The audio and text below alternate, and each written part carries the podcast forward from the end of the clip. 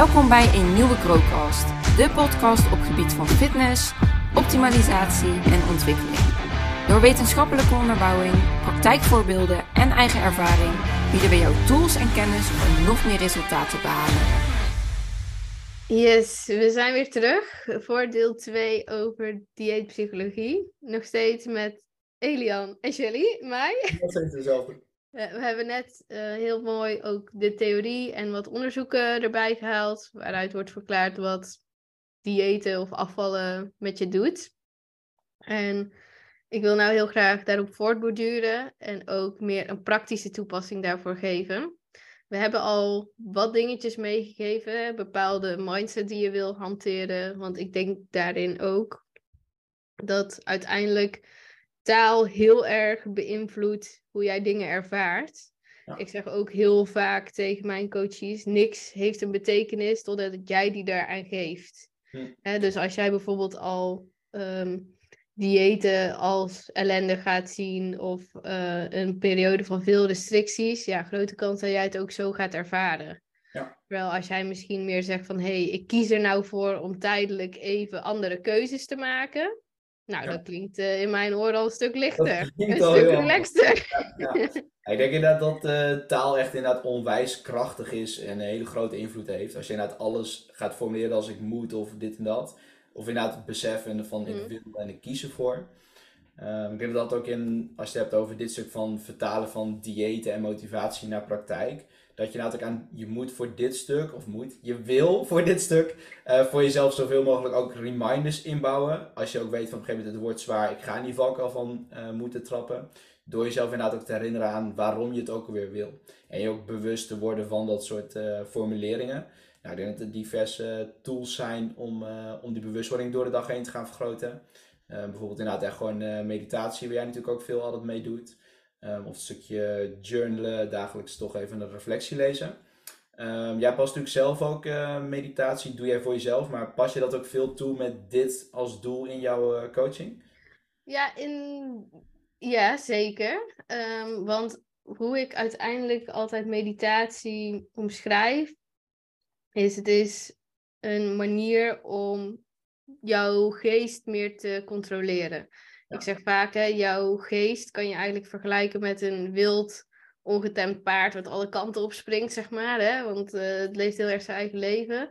Maar zodra jij um, eigenlijk, of ja, wat, wat je meestal doet, is dan een gedachte, oh, mag er niet zijn, of uh, moet weg, hè, van, oh, ik ervaar nu honger, ja, helemaal shit, weet je, dat wil ik allemaal niet. Maar wat je eigenlijk letterlijk doet, is dat paard, hè, ga je nog meer slaan en schoppen, en dat werkt vaak averechts. Terwijl wat meditatie eigenlijk doet, dan ga je als het ware gewoon kijken naar dat paard. Hè, en gewoon laten zijn voor wat het is. En dan komt het uiteindelijk wel tot rust. En hoe ik dit bijvoorbeeld vertaal naar dieetpsychologie. Honger is eigenlijk ook gewoon iets waar je niet per se iets mee hoeft te doen. Hè, het is een gedachte die jij hebt, een bepaald gevoel. En daar kan je ook gewoon weer naar kijken. Het is niet van oké, okay, hey, ik heb honger, oh dat moet weg. Want dat is eigenlijk hè, weer dat, dat paard van, hé, hey, mag er niet zijn, dus uh, weg ermee. Ja. Hè? En dan gaan mensen vaak eten. Maar honger is ook gewoon iets, als jij ervoor kiest om een doel te behalen, ook iets wat je gewoon mag accepteren voor wat het is. En het is niet per se een slecht iets. Ja, dat klinkt misschien best wel heftig. Maar ik geef dan ook vaak mee, uh, we, ik ben sowieso al van, we gaan niet onder een bepaalde caloriebalans gewoon vanuit gezondheidsperspectief. Dus wat we aan het doen zijn, is niet per se jezelf helemaal uithongeren. Nee. want er zijn letterlijk wel mensen die sterven aan honger in Afrika. En dat jij nou een beetje honger ervaart, dat is niks vergeleken met hun. Dus ja. ergens is het ook iets waar je mee wilt leren omgaan en iets wat er gewoon mag zijn. En meditatie is letterlijk wat dat doet. Die leert jou gewoon oké zijn met bepaalde gevoelens zonder ze te hoeven veranderen. Ja, ik vind inderdaad die ene die je noemt, wel, hij komt misschien voor mensen heftig hardcore over. Maar ik denk dat er zeker heel veel waarheid in zit. Ook als je kijkt hè, van, even vanuit evolutionair perspectief. We hebben miljoenen jaren hebben we honger gehad. Waarschijnlijk altijd en moeten strijden. En het, dat het feit dat we nu zo gewend zijn aan continu verzadigd kunnen zijn en veel in ons maagje hebben. En ook al nog altijd wat lekker is. Mm dat inderdaad het stukje honger kunnen ervaren. Ja, dat feitelijk kunnen we dat niet meer of accepteren we dat niet meer. Omdat we het ook niet hoeven binnen alle welvaart en luxe die we hebben. Maar inderdaad, als je er dan bewust voor kiest voor een doel om dat wel te doen, kun je heel bewust toch dat lijden ondergaan. Ja. Inderdaad, die metafoor ook wel een mooie. Ken inderdaad van de, de olifant en de ruiter inderdaad in het kunnen Ja. sturen. Ehm, en ik denk dat inderdaad daarbij tools als meditatie en zelfreflectie inderdaad heel erg kunnen helpen. Net als met van positieve en negatieve emoties. Ook met als je het bijvoorbeeld hebt over emotie eten. Mhm. Als je inderdaad een negatieve emotie hebt, ja, je hoeft inderdaad niet te eten. Niemand verplicht je om dat te gaan eten. Ehm, ik denk ook vooral van, als je kijkt van heel praktisch, van als jij honger ervaart of stress of een negatieve emotie en je wil gaan eten, ja, ga dan eens even kijken, oké, kan ik inderdaad iets anders doen? Ehm, een leuke afleiding gaan zoeken, op een andere manier met die emotie, stress, die honger omgaan, ehm, om het jezelf ook weer hierin zo makkelijk mogelijk te maken. Ja, want ik denk dat je daar ook nog een heel belangrijk ding uit aanhaalt. Vaak is het ook gewoon niet genoeg te doen hebben, wat ervoor gaat zorgen dat jij vaker bewust bent van honger of iets in die richting. Want eh, als jij een hele dag bezig bent, ja, sommige mensen die zeggen ook letterlijk, oh, ik vergeet te eten. En dan denken andere mensen, ja, hoe kan je nou vergeten te eten? Ja. Ja. letterlijk als jij gewoon bezig bent met andere zaken of je zit in een bepaalde flow, Ja. dan is dat niet jouw prioriteit. Maar, als jij een hele dag jezelf verveelt, ja, eten, dat geeft gewoon zo makkelijk en snel dopamine, waardoor jij je goed voelt. Ja, Ja. dus dan is dat altijd de makkelijkste uitweg van, oké, ik voel me nu verveeld, hè, gevoel waar ik van af wil. Oh, hey, eten, dat is eh, Ja. chill, dan voel ik me nou weer eh, blij. Ja, ja, heel makkelijk. Ja, ik kan me inderdaad voorstellen, heel logisch, als je inderdaad iemand vergelijkt die letterlijk de hele dag op de bank zit. Of iemand die de hele dag aan het sporten is en aan het werken en allemaal leuke dingen doet met, met andere mensen. En ze zouden allebei een hele dag niet mogen eten. Ja, dan weet ik wel welke van de twee het meest zwaar gaat hebben. Eh, maar dat is inderdaad ook wel interessant. We zien dat ook heel erg in de, de pijnwetenschap en de werking van het brein. Als je inderdaad ergens eh, flow bij ervaart en gewoon betrokken bent bij wat je doet, ervaar je ook gewoon minder pijn en ook minder signalen überhaupt die gewoon letterlijk je brein binnenkomen. Doordat jij opgaan aan het bent in hetgeen je doet, is er gewoon letterlijk minder capaciteit om andere prikkels binnen te laten, omdat jij die flow ervaart in waar jij mee bezig bent.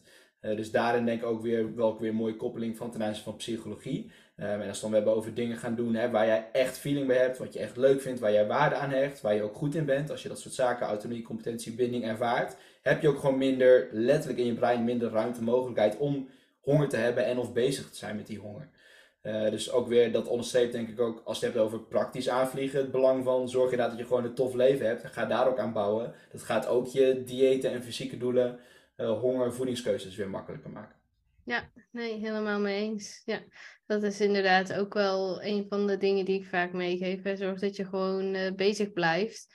En dat is ook vaak een reden dat mensen veel honger ervaren of inderdaad emotie eten. Want soms dan vraag ik ook letterlijk van ja, als je verveelt of eh, je verdrietig voelt, hè, maar ook blij bent, dat is ook emotie eten. Ja. Wat zijn dan alternatieven? Van, hè, hoe kan je bijvoorbeeld als je altijd gaat eten omdat je verdrietig bent, hè, hoe, wat zijn andere manieren waarin jij troost ervaart? Ja. En sommige mensen die kunnen gewoon letterlijk niks opnoemen. En dan denk ik ook, ja, niet gek dat je dan altijd Nee. gaat eten, want er is geen andere weg voor jou.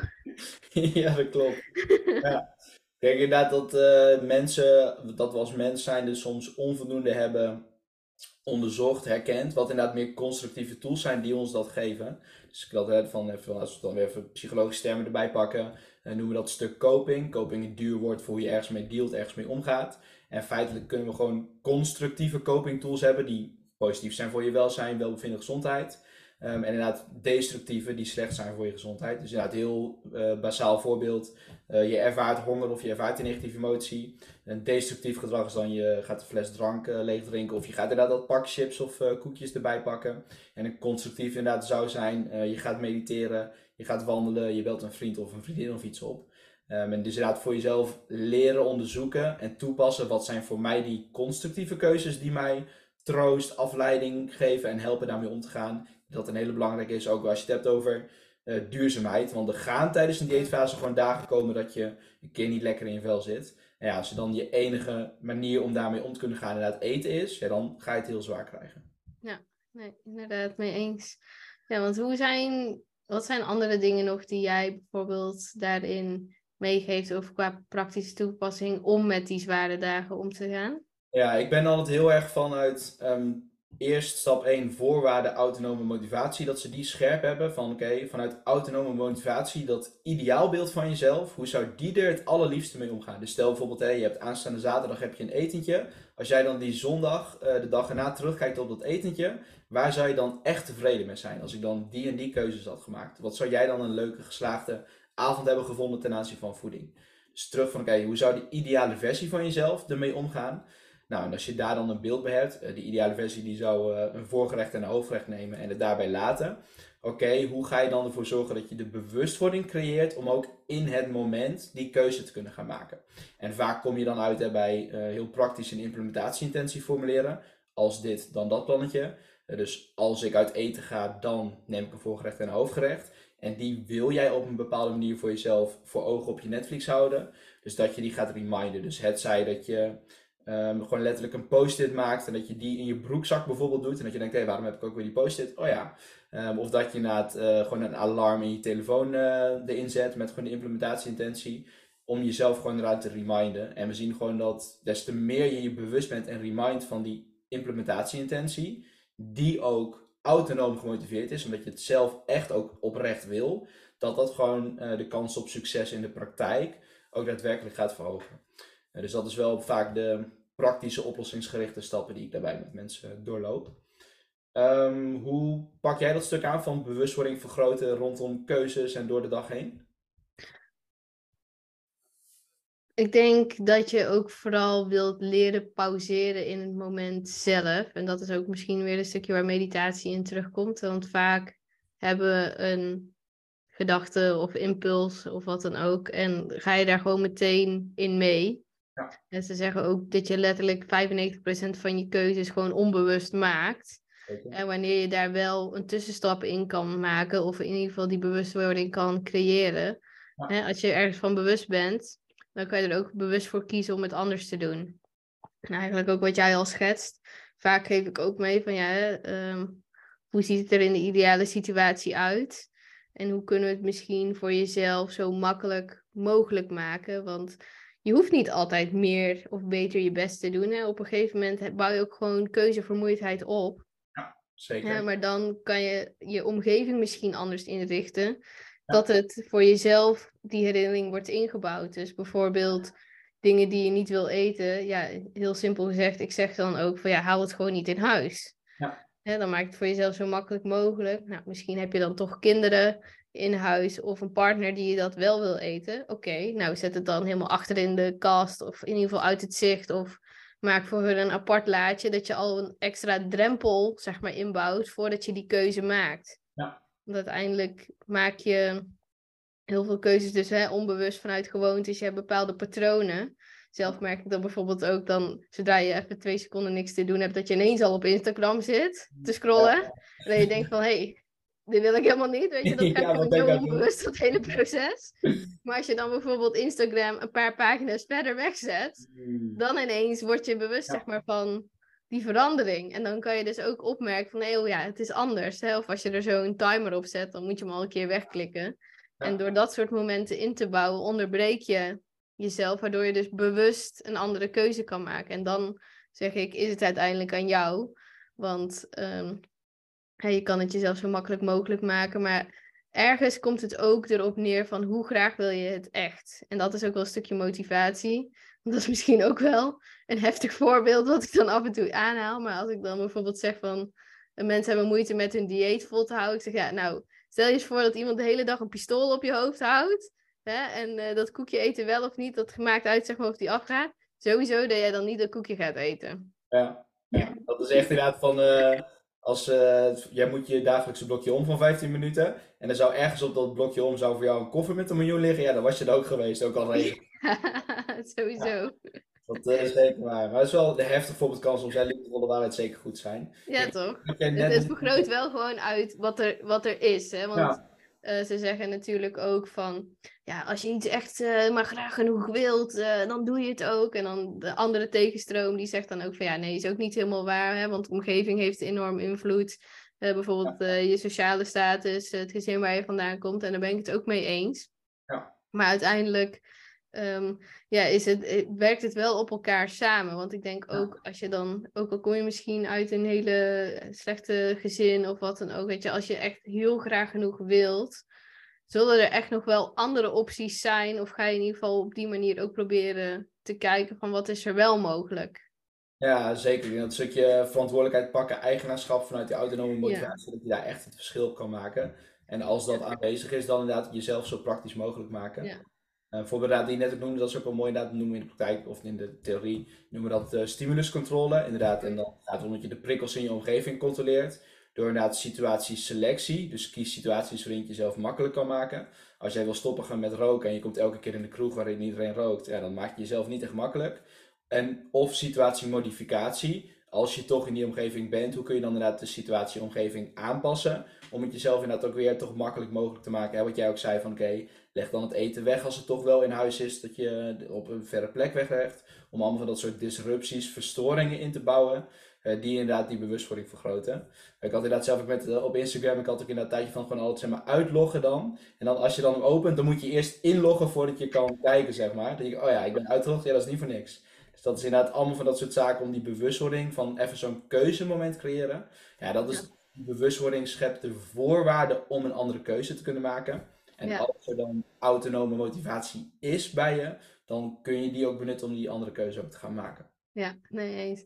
Ja, ook wel grappig met dat, uh, toch nog even op dat social media inhang, uh, inhangen. Want ik deed eerst ook uh, op zondag altijd social media vrije dag. Maar dan is dat echt bizar, zeg maar, dat je, hoe vaak je toch dat ding wil pakken of openen. Dan pas merk je op zeg maar, hoe groot, hoe automatisch je allemaal die dingen doet. Ja, Gewoon zo onbewust. Ja, dat was echt confronterend. Ik heb eigenlijk zou ik weer moeten doen. Trouwens, dit is ook wel feedback naar mezelf. Want ik heb ook inderdaad zo'n, uh, had ik zo'n appblokker inderdaad ook erop. En dan zegt hij ook zeg maar van hoe vaak je het al geprobeerd hebt. Dus dan zie je, oké, je hebt het al 30 keer geprobeerd te openen. Dan denk je echt, oh shit, hoe? ja. Dus, uh, ja. Dus ik denk dat. Uh, ja, dat nee. wel belang in ieder geval van bewustwording voor jezelf inbouwen. Ja, dat, dat is gewoon zelfs wij ook dingen doen waarvan we denken van nou eigenlijk zouden we dat ook ergens anders willen. Ja, precies. En met diëten is dat eigenlijk net hetzelfde. Want je wil het wel. Je weet dat je het misschien moet doen. Dat het uh, goed voor je is. Je werkt naar een doel toe. En dat je iets oplevert. Maar ook gewoon, je hebt zoveel onbewuste patronen die daar toch in in de weg zitten. Hè? En ook vanuit fysiologisch oogpunt dat het gewoon niet gunstig is. Ja. Um, dus ja, het is eigenlijk uh... best wel contrasterend met jouw intuïtie. En ik denk dat dat stuk erkennen ook al een hele grote stap is. Van oké, ik ga dit doen. Ik ga waarschijnlijk heel veel uh, tegen mijn eigen normale intenties zeg maar ingaan. Hè? Als ik honger heb, normaal zou ik dan gaan eten. Oké, nu heb ik dat misschien niet te doen. Hè? Of um, ja. Dat je gewoon heel bewust daar andere keuzes in hebt te maken. Ja, ik denk dat ook wel nog, ik stipte net een beetje aan van met de kroeg en roken. Ik denk dat de sociale component ook wel een hele belangrijke is. Sociale support, dat voor jezelf inzetten. Uh, er zijn inderdaad ook onderzoeken die laten zien van, uh, volgens mij is het zelfs nog zeg maar, een vriend van een vriend, dat die jouw kans op overgewicht nog vergroot met echt 20 tot 30 procent of zo. Dat is echt, uh, dus gewoon omgeving, sociaal gezien, heeft gewoon heel veel impact. Ja. Um, en natuurlijk, hè, van, je gaat niet tegen een klant direct zeggen: Oké, als al je vrienden niet sporten, oké, zoek in één keer een nieuwe vriendengroep. Maar wat ik wel vaak meegeef van: Yo, oké, opdracht. Ga eens de komende week de drie belangrijkste mensen in je leven. Ga die eens vertellen uh, met welk doel je aan de slag gaat. Uh, waarom dat belangrijk voor je is. En uh, wat je van hun prettig zou vinden daarin. Nou, als je, ze moeten wel echt klootzakken zijn als je aannemen dat het wel echt goede vrienden zijn. Als je nadat iemand dat heeft gedeeld van nee, ik ben bezig met een afvaldoel. Dat is echt belangrijk voor mij, want ik zou er echt graag gewoon meer aan mijn gezondheid willen werken. Vind ik belangrijk. Uh, ik zou het fijn vinden als je me niet meer X of Y elke keer aanbiedt of zo of meeneemt. Ja, als ze dan echt een goede vriend is, ja, dan zou daar gewoon acceptatie voor moeten zijn. Um, En vaak, um, dat is ook, ik had vandaag nog gewoon een klant en die had dat ook heel erg met dan bier drinken met zijn vrienden. En dan toch inderdaad heel erg spannend vinden, want denken, oké, hoe gaan ze reageren en gaan ze me belachelijk maken en dergelijke. Maar wat je, als het goed is, en bij hem was dat wel zo vaak ziet, van na even initieel een beetje een dolletje, dat ze het echt wel gewoon respecteren. En nu was het zelfs zo, dat hadden ze, waren ze bij elkaar gekomen, gingen ze het eten. Ja, en hij bestelde één alcoholvrij biertje en verder dronk je niet. Dat de anderen toen juist ook weer met hem meegingen. Dus je kunt ook van het daar ook, je, als je zelf die verandering, die katalysator bent, kun je ook weer mogelijk juist je eigen sociale omgeving, nadat je het hebt gedeeld en het hebt benut voor jouw veranderdoel, kun jij mogelijk ook weer daar verandering en invloed in, uh, ja. in Ja, 100%. En deze voel ik ook. Want ik weet wel, als ik bijvoorbeeld vrienden uitnodig, weet je, ik haal lekker chippies en uh, koekjes en zo. Maar voor mezelf maak ik ook altijd puntpaprika's en worteltjes met hummus en tomaatjes. En dan weet ik ook dat mijn moeder me dan gek aankijkt van ja, hoezo zet je dat op tafel? Dat wil ik helemaal niet eten. Ik zeg ja, mam, ik wel, weet je. En dan zet ik het neer. En toch altijd als eerste zijn die tomaatjes en komkommertjes op. Dus de mensen voelen zich wel oprecht beter. Maar ik denk dat het ook, ja, wat je daarin meegeeft. En als er die betere keuze is, dat mensen zichzelf ook beter voelen daarbij. En ja, mij kennen ze in ieder geval al. Dus als ik naar een feestje ga, ik neem ook heel vaak gewoon mijn eigen drinken mee. Dus dan kom ik daar aan met mijn pak uh, Crystal Clear of uh, Ice Green. Ja, niemand die mij meer gek aankijkt, want ze weten gewoon niet beter dan mij. En daar inderdaad van, um, je moet daar even doorheen. Dus ik had inderdaad ook uh, jongen die ik dan inderdaad coach en die vond het wel lastig. Die merkte nu, hey, ik ben inderdaad qua identiteit echt die sportman aan het worden. En gewoon overal mijn gezonde voeding en zo, daar word ik soms best wel gek op aangekeken. En dan moet je zelf ook ergens op een bepaalde manier doorheen. Maar op een gegeven moment inderdaad ga je daar wel, als je die identiteit echt weet te accepteren en omarmen, ja, dan ga je daar ook echt gewoon tevreden mee worden en achter kunnen staan. En op een gegeven moment inderdaad, mensen kennen je gewoon op die manier en kunnen het ook gewoon oprecht gewoon waarderen. Tuurlijk maken ze misschien wel eens een grapje, maar ze hebben, ergens hebben ze echt wel respect en vinden ze het soms ook nog confronterend dat ze het zelf niet op die manier zouden doen. Ja. Dus het verbaast mij er altijd over van hoe erg het niet de norm is om gewoon normaal gezonde voeding te eten. Ja. Laatst nog was ik op het station en ik had, nog, uh, ik had net getraind en ik moest nog even uh, eiwitten binnenkrijgen. Dus ik zat echt zo met mijn bakje kotjes even gauw op het station. En ik zag echt, daar was iemand aan het vapen, daar zat iemand met een blikje Red Bull, daar iemand met een fles cola. Toen had ik even zo'n besefmomentje van, oh ja, inderdaad, je bakje kotjes even gauw weglepelen voor je eiwitten is inderdaad niet het gemiddelde. Uh, dus ik denk, nee. ja, dus ook zo'n gast, ik ben zijn naam even kwijt, maar die post ook altijd zoiets van, oké, sinds wanneer is het inderdaad niet de norm en gek en bijzonder en word je raar aangekeken geworden? Ja. Als, het, als je goed voor jezelf zorgt en gezonde voeding wil nemen. Ja. Dat past natuurlijk ook wel weer een beetje bij hè, de missie van ons en van Grove. Dat we gewoon uh, persoonlijk ja. maar zeker ook een gezonde leefstijl en fitheid als fundament voor je leven. Ja. Dat ook gewoon meer geaccepteerd en normaal mag, uh, mag worden. Ja.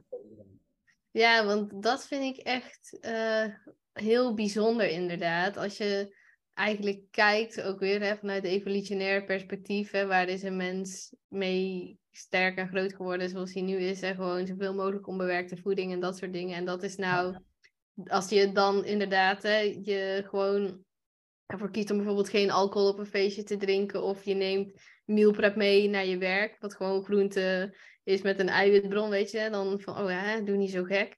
Terwijl dat eigenlijk gewoon de norm is. En vaak weten mensen ook pas wat het met je doet als ze het hebben ervaren. Ja, Want veel mensen waarmee ik dan aan de slag ga, dan zeggen ze tegen mij, ja, ik doe het goed om zes of zeven uur slaap, weet je. Dan zeg ik, nou, ga maar een keer proberen acht uur. En dan ineens, wow, ik heb zoveel meer energie. En ook van, oké, we gaan een gebalanceerd ontbijt doen. Van, wow, ik heb helemaal geen energiedips. Maar ja, dat weet je pas als je het hebt ervaren. Ja, ja zeker. Inderdaad van gewoon wat je ervaart, als je dat maar over lang genoeg termijn ervaart, dat went heel erg. Dus als je hebt je gewoon ongezonde leefstijl, je went aan je energieniveau. Dus ergens inderdaad van, je weet niet wat je mist inderdaad bepaalde ja. En ja, je kan dat pas inderdaad weten wat je mist als je het inderdaad ook een stukje ervaart. Ik zou net te blijken van, je zei van, oh, ben je gek met je bakje meal prep? dan kon je gewoon tegen degene zeggen van, ben jij gek dat je niet gewoon zorgt dat je je leucinedrempel elke maand haalt? Ja. Uh, dan krijg je, nog meer, krijg je nog meer scheven over leucinedrempel, die ja, is helemaal doorgeslagen. ja. ja, nee. Mooi onderwerp en uh, ja, ik kan er echt nog uren over doorkletsen met jou. Maar dat gaan we gelukkig ook doen. Want we gaan uh, dit ook in een masterclass geven. En dan gaan we nog veel dieper in op de materie die we net eigenlijk al aanhaalden. Ja. Um, dus hè, de theorie van hoe werkt ja, je brein met uh, bepaalde keuzes die je gaat maken. Wanneer je dus bijvoorbeeld een dieet aangaat. En ook de praktische toepassing van oké, hoe kan je het dan jezelf zo makkelijk mogelijk maken? Want we hebben al een hoop praktische tips toegepast. Maar ja, wat ik zeg, hè, we, ik heb nog veel meer hierover te kletsen. Ja. En ik uh, weet ook zeker dat we dat daarin gaan doen. Dus mocht je hier al heel erg enthousiast over zijn en je wil je nog meer over leren, dan laat ik je ook aan om sowieso de pagina van Grow Coaching Fitness in de gaten te houden, maar ook van uh, Elian en van mijzelf. Want er komen gewoon ook nog meer masterclasses aan die hier specifiek op gaan inhaken, zodat jij ook daadwerkelijk succesvol een dieet of welk doel jij dan ook gaat volhouden. Want eigenlijk wat we net ook al schetsten, er zit zoveel overlap in keuzes die je maakt, hoe je bijvoorbeeld met social media gebruik omgaat. Dat heeft ook al zoveel overlap met bijvoorbeeld uh, een dieet volhouden. Dus het zijn gewoon hele praktische tips en waardevolle kennis die jij voor nog veel meer gebieden in je leven kan toepassen. Ja, we gaan gewoon die uh, hardcore bewegingswetenschap achtergrond van jou gewoon combineren met psychologie. En dat is wel en volledig fysiologisch, volledig psychologisch, biologisch aanvliegen. En daar uh, gaan wij sowieso wat moois van maken. Dat heb ik ook wel Dat weet ik zeker. Ja. Ik wil je in ieder geval heel erg bedanken, Elian. Ik vond het uh, weer een heel erg nice gesprek. Ook um, weer een hoop mooie onderzoeken samen besproken en praktische ja. tips al in meegegeven. En uh, ik kijk uit naar het vervolg hierop. Ja, same. Thanks en uh, tot weer de volgende keer. Tot de volgende.